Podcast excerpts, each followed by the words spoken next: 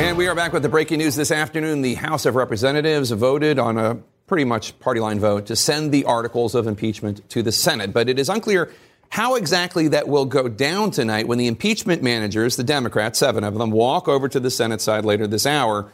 Senate Republicans are telling us that they're not going to officially accept the articles of impeachment. They will instead tell the managers, come back tomorrow, then we will formally receive them. House Democrats are insisting they expect Republicans to accept the articles tonight. Let's chew over all this. I mean, this just really is so emblematic of where uh, we are in terms of the Democrats and the Republicans, and they, they can't even agree to accept the articles of impeachment. It's silly. And it, I think, defies the gravity of the moment. I mean, it really is, you know, you said earlier in your run up that it really is a historic day, the third impeachment trial of a president of the United States. And this is the type of thing that I think the public should expect that they could work out in a phone call beforehand. And, and that's right, it's the third. The, first was Andrew Johnson in 1868. Then we had to go all the way to 1999 for Bill Clinton. Uh, Nixon was not actually uh, impeached. Uh, he resigned before that could happen. Donald Trump today. It's very historical. It really does seem to bother the president, and I can certainly understand why when Nancy Pelosi says, and I think she's certainly trying to get under his skin, this will never go away. This will be on. This will. You are for, forever impeached. Uh, and then, and then when the Chief Justice Roberts sits in the chair and says, at the end, he'll he'll say before he bangs the gavel, in the impeachment trial of Donald John Trump, President of the United States, he is hereby acquitted. Bangs the gavel. President will get to say that as well. So, yeah, everybody gets to say their piece. Uh, listen to uh, Speaker Pelosi how she closed her remarks this morning. The president is not above the law. He will be held accountable. He has been held accountable. He has been impeached. He's been impeached forever. They can never erase that. Why do you think she keeps saying that? I mean, she's not wrong. It's true. Uh, is it just because she knows the Senate will ultimately vote not to yeah, remove him from office? It's unthinkable that, that he won't be acquitted. And, and I think she says it because it's, it's true, and, and she wants to point out the fact that, that this did happen, and let's not forget it. And it also gets under Trump's skin. You know, he really, first of all, she drives him crazy. Um, I mean, she's living rent free in his head all the time, and, and so I know that she get, she knows that she gets under his skin, and so I think that she wants to just keep repeating this as often as possible, so that everybody understands that this is an impeached president. Yeah, and it's her last big day, right? So, you know, Chris Cillizza had an article out yesterday or today. I can't, it was it was probably like she misjudged, she overplayed her hand, right? So it's her last big day. She transmits the articles, and then the, the Senate takes over. So it's her last hurrah to kind of get in the president's head, as Kirsten points yeah, out. Yeah, I mean, I do think that that's up for debate because if ultimately the last, uh, whatever it was, 28 days of holding it up did put enough attention on Republican senators and the question of whether or not they will allow witnesses, and we have no idea how that's going to shake out. Mm-hmm. But if ultimately Susan Collins, Mitt Romney, et cetera, during that four weeks were like, yeah, maybe I need to do the witnesses thing, then maybe she didn't overplay her hand. We could have wrapped this up overnight and this thing could have gone away. We had a national conversation about the wisdom of calling witnesses. And the last thing on earth, Jake, that Susan Collins and Cory Gardner and Joni Ernst and Senator and Mitt Romney and senators who are either in tough races or in sort of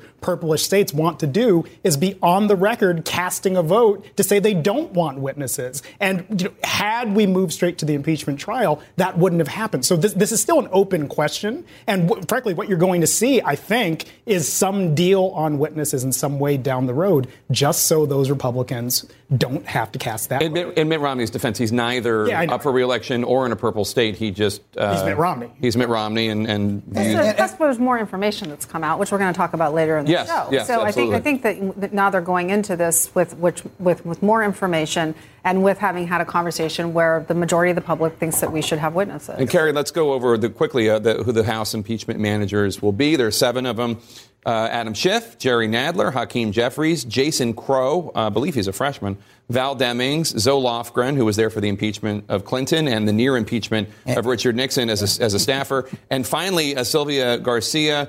Um, it's a diverse group uh, in a lot of ways. There's also a geographic diversity to them. They come from New York, Florida, Texas, Colorado, California. That's right. And I think the most significant selection is is Chairman Schiff um, because he has experience in being an impeachment manager, because he was a former prosecutor, and because he conducted effective hearings um, for the witnesses under the House Intelligence Committee. As someone who studies the House Intelligence Committee, I didn't love the idea of the Intelligence Committee actually being the public face and the, the the venue through which impeachment hearings were conducted, mm-hmm. but I understand why Chairman Schiff had to take those on, given the intelligence related collections and the national security but implications it, of the Ukraine allegations. Just take a listen uh, to one of the impeachment managers, Jerry Nadler, talking about uh, the case for witnesses.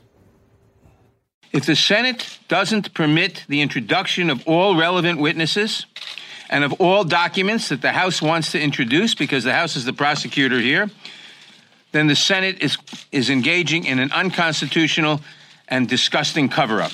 The Senate is on trial as well as the president. What do you make of that, David? So, look, Jake, I worked in the Senate during the last impeachment trial, right? I worked for I was Senator Specter's chief of staff. The Scottish law thing was your idea, right? exactly. No, it was not my idea. but I, I, can tell you that, um, that, the gravity, it will, it, it does settle in um, when they have, when they when the senators go and they take their oath of office, they take their oath and and sit in those seats. So that'll weigh in, but but there, there will be a very robust debate as to witnesses. During the Clinton uh, impeachment, there was an incredibly robust mm-hmm. uh, exchange about who they're going to call, what they were going to call, Uh, how long it was going to last what the, what this burden of proof is for removing the president, right? What is the burden of proof? What, what do senators determine? Is it mere preponderance of the evidence? Is it beyond a reasonable doubt? I mean, there are lots of big but questions. The big difference, the big difference, David, in 1999 was that um, Lott and Daschle, the leaders of the Senate, right. met the night the House, or spoke on the phone I, the night the House passed a, articles of impeachment and worked this all out. So you don't have that here. Yeah. I think it's much more of a food fight on the floor. Well, the McConnell relationship is, is not there. No. There's a lack of comedy just across across all. Totally. Yeah. And, pre, and yeah preceding this. Uh, stay, stay here. We got more to talk about coming up next. The new evidence of a potential sinister plot involving Rudy Giuliani, Ukraine, how it may only add to the push for witnesses and documents in the upcoming Senate impeachment trial. Stay with us.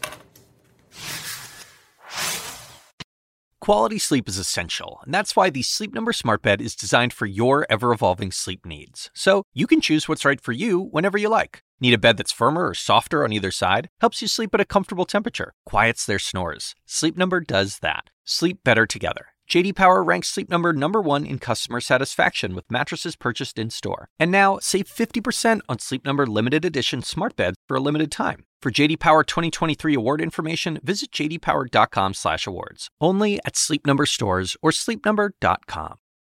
I'm Dr. Sanjay Gupta, host of the Chasing Life podcast. In honor of our 10th season, we want to hear from you. Leave us a message at 470 396 0832 and tell us how you chase life. It could be used on an upcoming episode.